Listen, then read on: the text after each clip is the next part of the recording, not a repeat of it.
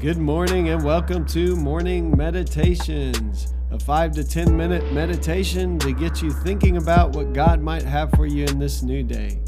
I'm your host, Pastor Nate Cook, so we hope you'll enjoy your meditation for this morning.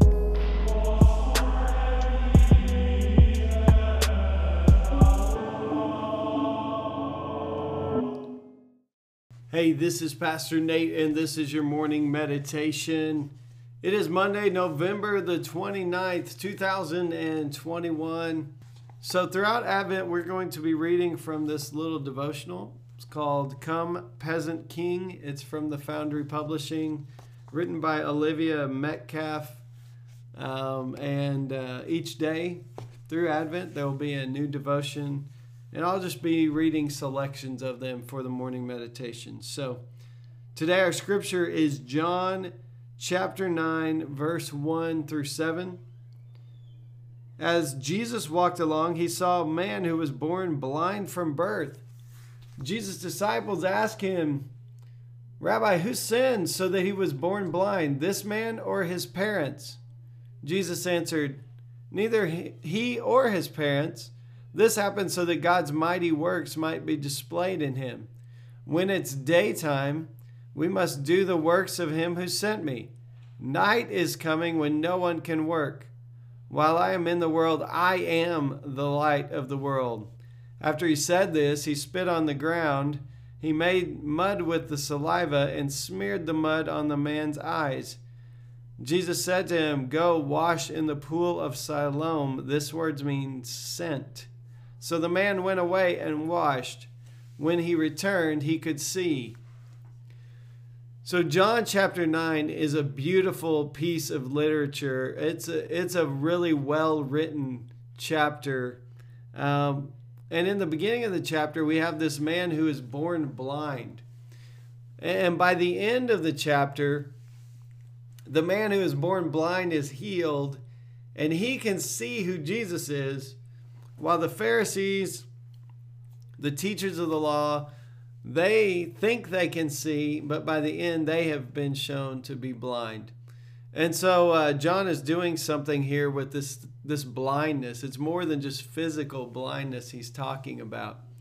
Uh, he's talking about being blind to what God is doing.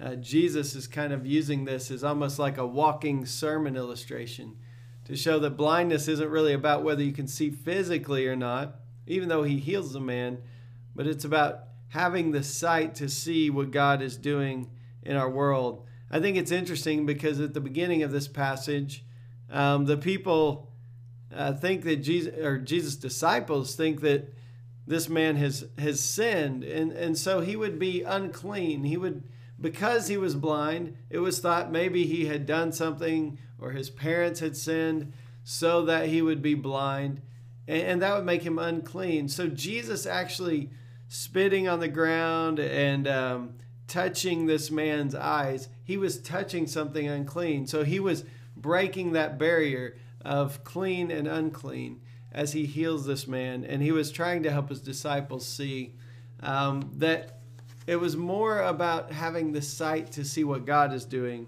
than physical sight. So here's a little excerpt from our devotion today.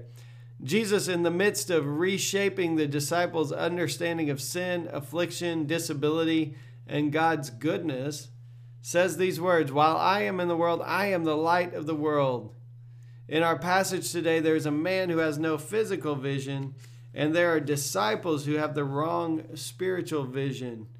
Jesus, the light of the world, is here to bring healing for both. In Jesus' day, being whole in the eyes of society was crucial. To be blind or disabled in any way came at great cost to one's place in the community. This isn't too different from our own world today, which often values the able bodied above all. We need the healing work of God to open our spiritually blind eyes. We need to recognize that Jesus is the light of the world. We need our blindness to be made into holy sight for the glory of God. Our vision isn't healed for our sake alone, it restores the community that only comes as we allow Christ to be the light of the world. Blindness made it impossible for the man to be part of the community of faith because of their view of sin. but Christ brought healing. Spiritual blindness kept the disciples from seeing the true nature of God's community, but Christ brought healing. May the eyes of our hearts be opened and God's community formed in us as we together follow the light of the world. And that is the point of John chapter 9 in its entirety and in these seven verses as well is that what we need to be after is that we can be healed of our blindness, of our blind spots. All of us have those blind spots. And as God heals us, um, as God heals us, we are able then to have real, authentic community with one another. And so, in, in this larger context in John 9, it's the Pharisees and the teachers of the law end up asking Jesus, Are we blind too? And Jesus says, Well, if you wouldn't have claimed that you could see, uh, then you might be not be considered to be blind. But it's because you say you can see that your blindness is shown. And so, for all of us, understanding our own blind spots, understanding uh, the fact that we have areas in our lives uh, that we need God to open up our eyes to what He is doing all around us. We need to be given sight so that we can see the light of the world working in our midst.